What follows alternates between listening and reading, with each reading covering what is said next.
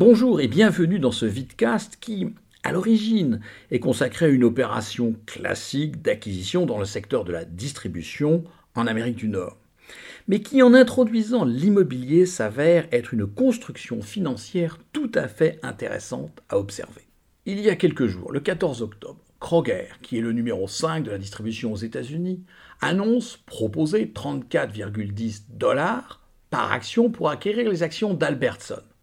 Ça représente une valeur d'entreprise de l'ordre de 25 milliards de dollars, c'est-à-dire 5 à 6 fois l'EBITDA ajusté généré par Albertson. Et lorsque vous retirez l'endettement financier net, l'endettement purement financier hors droit locatif, vous avez à peu près 20 milliards de dollars à débourser pour Kroger. Simplement, il y a deux ajustements tout à fait intéressants à observer. Tout d'abord, l'engagement va être pris par Albertson en accord avec Kroger bien évidemment, de verser un dividende exceptionnel de 6,85 dollars par action détenue le 20 octobre. Alors qu'est-ce qu'on va constater au niveau du cours de bourse? Eh bien le cours de fermeture de clôture le 20 octobre est de 27,50 dollars vous retirez le dividende et le 21 octobre au matin, il n'y a plus de droit au dividende exceptionnel et donc le cours de bourse s'ajuste à 20,65 qui est exactement égal à 27,5 moins 6,85. C'est quelque chose de tout à fait clair. À chaque fois qu'on paye un dividende, à chaque fois qu'on retire un droit au dividende, le cours s'ajuste à la baisse du montant du dividende. Il y a un deuxième point tout à fait intéressant, c'est que pour répondre aux exigences antitrust, parce que c'est quand même deux grosses sociétés qui fusionnent sur un marché donné, il peut y avoir des spin-offs qui vont être exigés par les autorités de régulation, et il y a une incertitude sur la nature et le montant des spin-offs. Alors on a constaté clairement qu'il y avait une baisse au niveau du cours de bourse, mais finalement, il n'y a pas de réaction du marché de capitaux sur le cours de bourse d'Alberson. Quand l'opération est présentée le 14 octobre, le cours d'Albertson est de 27 dollars, il va rester à 27 dollars. Il ne va pas s'ajuster aux 34 dollars 10, qui représente pourtant 30% de prime par rapport au dernier cours. Et aujourd'hui, après baisse du cours consécutive aux dividendes, le cours de bourse d'Albertson est de 21,4 dollars au moment où je réalise cet enregistrement. Pour expliquer cette différence, on met en avant l'incertitude relative aux dividendes. Le dividende va-t-il être accepté par les autorités juridiques? Le spin-off, l'approbation par les autorités concurrentielles. En fait, si on retire 6,85 au 34,10, on obtient 27,25. C'est ce qui devrait être le cours de bourse aujourd'hui. Or, le cours de bourse est de 21,4. Il y a une différence de 5,85. C'est relativement significatif. Si vous reprenez le modèle d'affaires d'Albertson, société de distribution, plus précisément alimentaire, un peu plus de 70 milliards de dollars en 2021-2022, la clôture des comptes c'est fin février, une certaine croissance des revenus et du chiffre d'affaires. Les revenus du deuxième trimestre 2022 montrent une augmentation de 9% par rapport à l'équivalent en 2021 un gros portefeuille de distribution, 2200 supermarchés aux États-Unis avec 290 000 employés, et une position numéro 10 aux États-Unis. Alors Kroger est numéro 5, mais assez proche du numéro 3 qui s'appelle Costco et qui génère 140 milliards de dollars. Alors quand on est assez proche du numéro 3 et qu'on achète le numéro 10, eh bien on dépasse le numéro 3. Et c'est vrai que Kroger plus Albertson, ça devrait faire à peu près 210 milliards de dollars. Numéro 3, juste derrière Amazon. Walmart étant évidemment le numéro 1 incontestable et incontesté avec 460 milliards de dollars rien qu'aux États-Unis. Et puis Albertson, c'est une vingtaine d'enseignes, dont Safeway, mais un certain nombre d'autres, qui sont tout à fait ancrées dans le paysage nord-américain. Certaines enseignes ont été créées en 1860 comme Shows, en 1891 comme Acme, et puis Albertson, ça a été créé par Joe Albertson en 1939. Il y a des racines historiques d'Albertson à Boise, dans l'Idaho. En 2006, Albertson est acheté par un consortium de private equity, au premier rang desquels Cerberus, mais d'autres aussi. En 2015, pour doubler les revenus, le consortium va acheter Safeway pour 9,4 milliards de dollars. Et puis il y a une cotation qui est prévue en octobre 2015 mais qui va être repoussé parce que les métriques ne sont pas formidables et le marché pas particulièrement positif. Par contre, la cotation va être annoncée et réalisée en 2020. Alors quand on regarde l'évolution du cours de bourse d'Albertson à partir de sa cotation, on démarre à 16 dollars par rapport au Nasdaq, qui est le marché de référence sur lequel la société est cotée. Au début, ça va être un petit peu difficile, et puis il va y avoir une envolée des cours aux alentours de juillet, août, septembre, octobre 2021.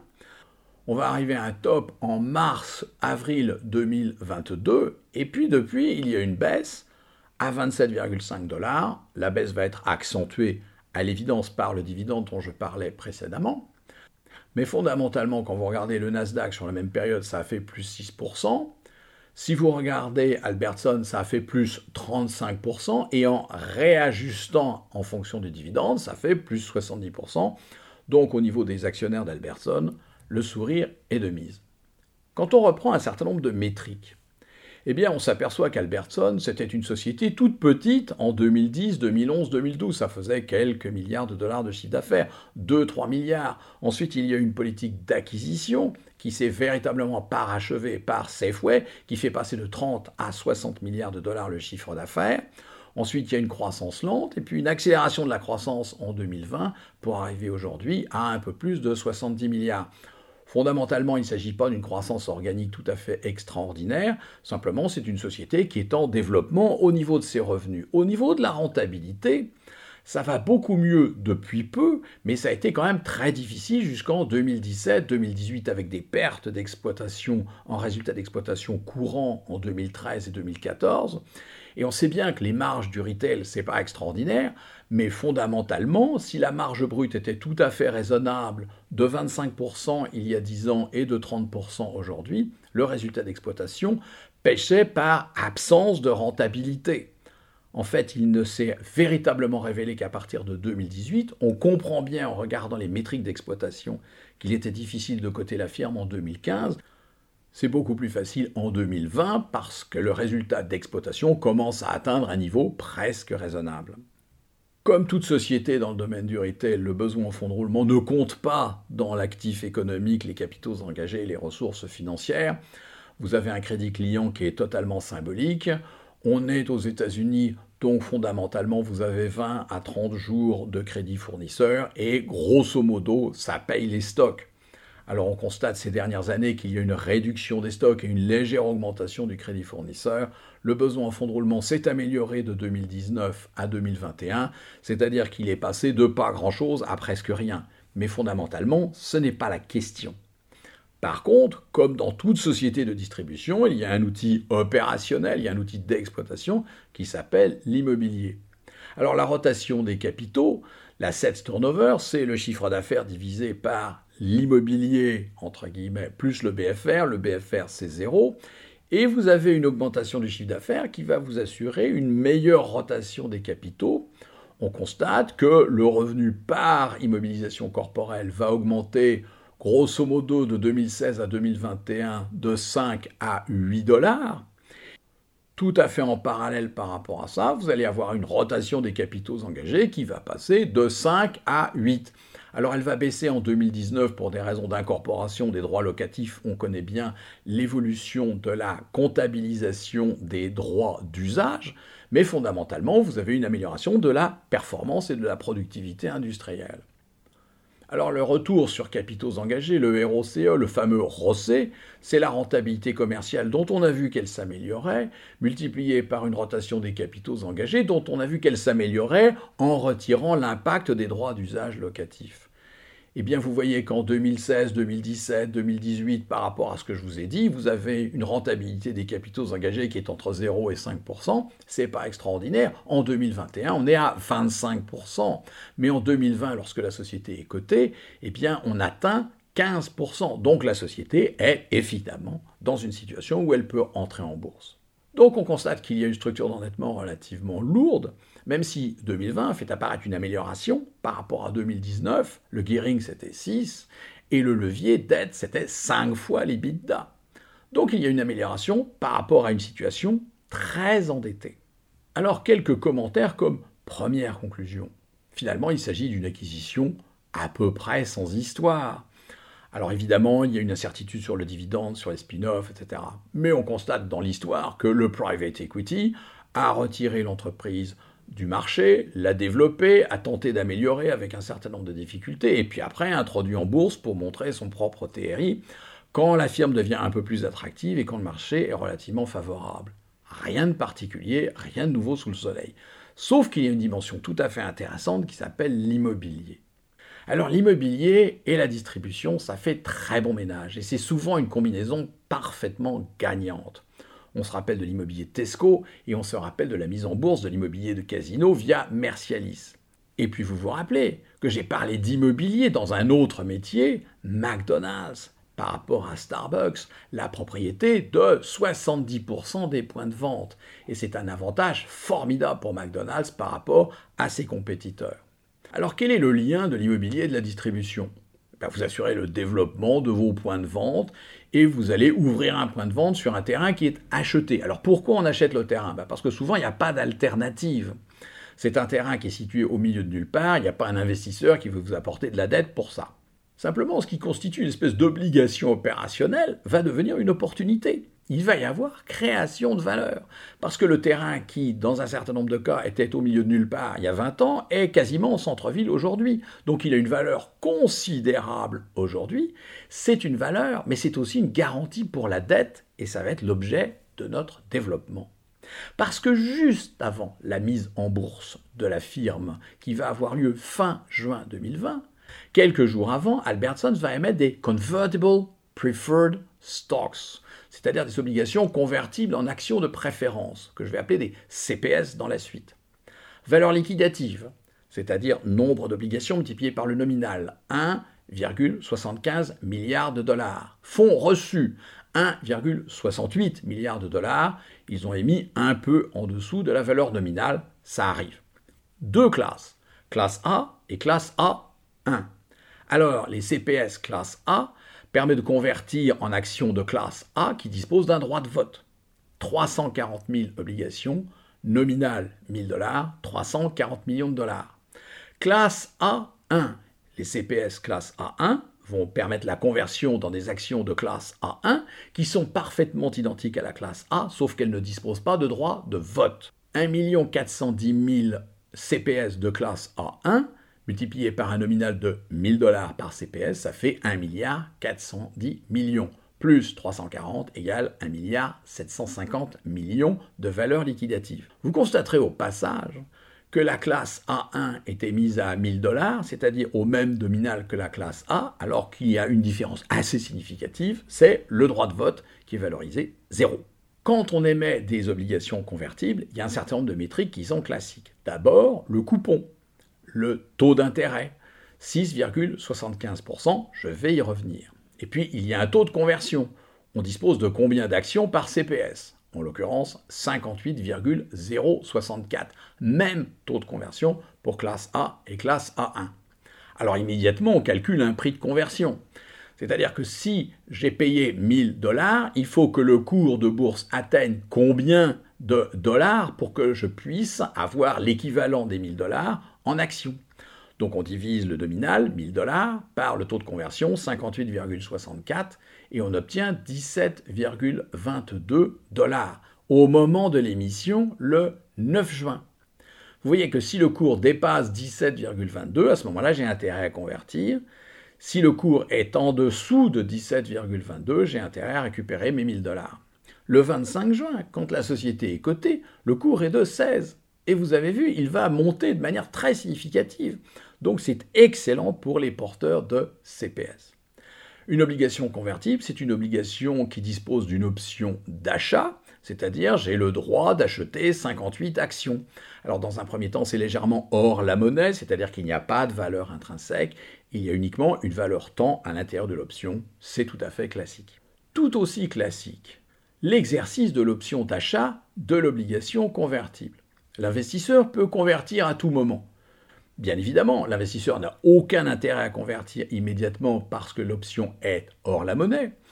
Mais même lorsque le cours de bourse se met à augmenter, eh l'investisseur, vous voyez, dispose d'un coupon tout à fait confortable et dispose de la valeur intrinsèque de l'option et de sa valeur temps. Donc il n'a pas intérêt à convertir tout de suite. Par contre, l'émetteur peut, sans obligation, rembourser le 9 juin 2026, c'est-à-dire six ans après l'opération, à 105% de la valeur liquidative. Vous voyez que si le cours de bourse a largement augmenté au-delà de 105% de la valeur liquidative, c'est-à-dire largement au-delà de 105% de 17,22 dollars, à ce moment-là, les porteurs d'obligations vont demander la conversion. Donc en annonçant le remboursement, vous forcez la conversion, mais c'est au bout de 6 ans, c'est relativement normal. Par contre, ce qui est intéressant, c'est que l'émetteur peut continuer, il n'y a pas d'obligation. Et l'émetteur dispose aussi du droit de forcer la conversion. Si le cours de bourse dépasse 20,5 dollars pendant 20 jours sur 30 jours de cotation, au plus tôt en juin 2023, c'est-à-dire 3 ans après l'émission. Alors, si le cours de bourse dépasse 20,5, il y a conversion forcée. Mais 20,5, ce n'est que 19% au-delà de 17,22 dollars. Donc finalement, c'est une prime relativement faible par rapport au nominal. Et l'investisseur est forcé de convertir, parce que vous voyez qu'il ne va pas demander à ce moment-là le remboursement en cash. Alors comme ce n'est pas tout à fait sympathique, cette conversion forcée est limitée à un tiers des obligations. Mais ce cap d'un tiers disparaît si le cours n'est pas de 20,5, mais de 23,42. À ce moment-là, on constate que la prime, c'est 36%. C'est quand même un peu plus sympathique pour l'investisseur. Mais vous voyez qu'à chaque fois que vous forcez la conversion, vous éliminez la valeur temps de l'option et vous limitez le retour sur investissement de l'investisseur. Donc c'est souvent une clause qui n'est pas particulièrement appréciée, même si elle est classique. Avantages et inconvénients des obligations convertibles, c'est toujours la même chose. Pour l'émetteur, ça repousse la dilution et ça réduit la dilution. C'est une opération de dilution. En plus, le taux d'intérêt est en général plus faible. Le coupon, on va y revenir un petit peu plus tard parce que ce n'est pas tout à fait le cas des obligations émises. Mais il y a un revers à cette médaille. C'est qu'en fait, quand vous émettez une obligation convertible, vous avouez une certaine incertitude sur la réalité, sur la conviction que vous avez dans l'augmentation du cours.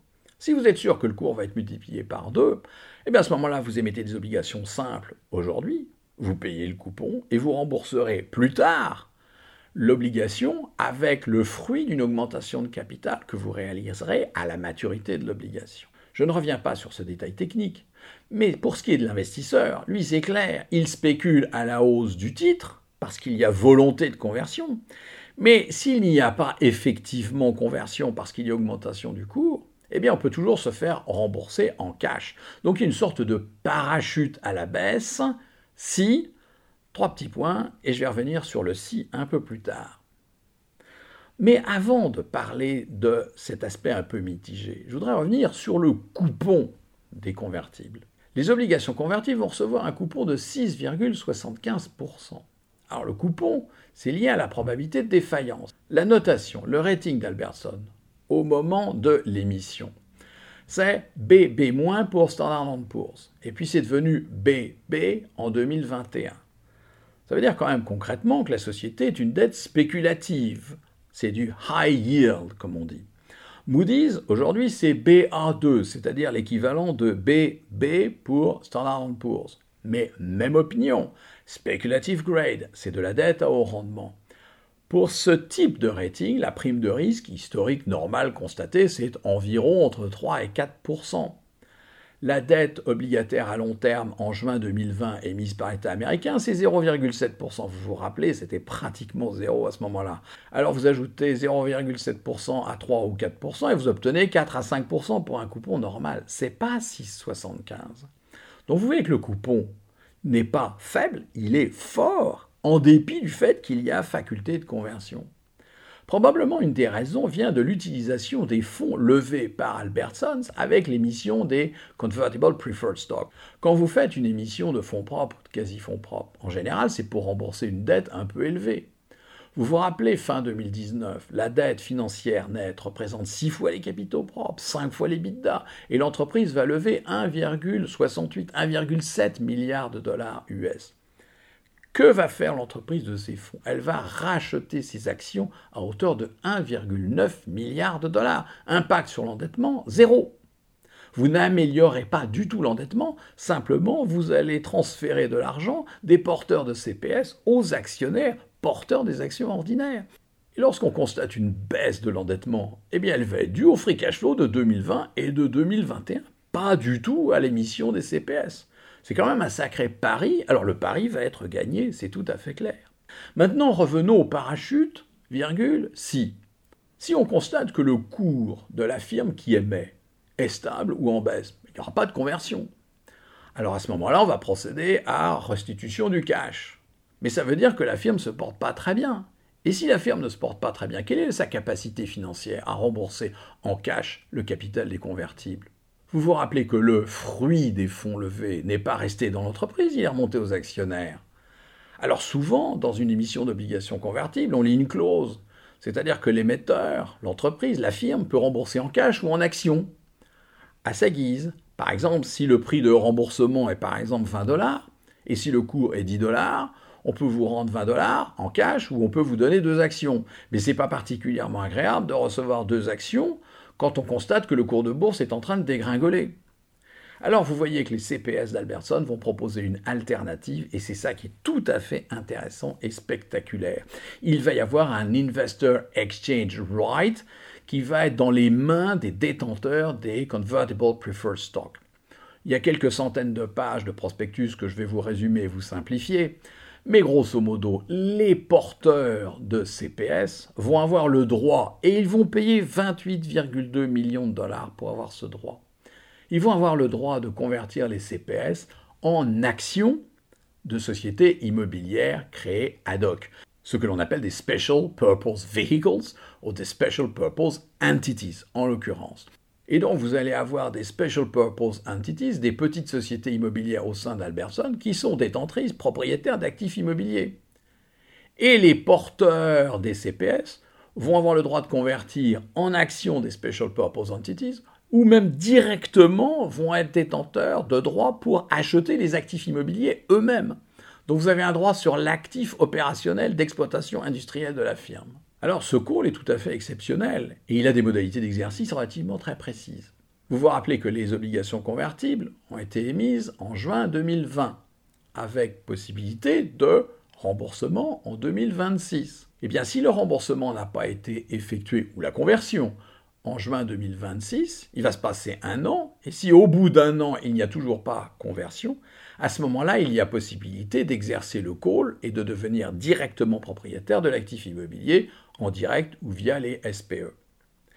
Il y a aussi exercice du call quatre ans après la mise en bourse si le cours d'Albertson reste inférieur au prix de conversion, vous vous rappelez, 17,22 dollars. Il y a exercice potentiel du call si la notation d'ACI d'Albertson, qui était double B-, s'est dégradée à B-. Là, on est pas loin de la défaillance. Si Albertson ne peut pas verser le coupon, on n'est pas loin de la défaillance, et aussi si Albertson carrément se déclare en faillite. Donc il y a des modalités d'exercice du call qui sont relativement très précises. Mais vous voyez tout de suite que ce qui est fondamental, c'est de décrire ces special purpose entities, ces actifs immobiliers. Alors à l'origine, on va constituer un portefeuille qu'on peut faire évoluer sous des conditions assez précises, dont la valeur va être supérieure à 165% de la valeur liquidative des obligations convertibles. Ça, ça s'appelle un amortisseur s'il y a une crise immobilière, mais ça s'appelle aussi une incitation à réaliser la conversion de la part d'Albertson.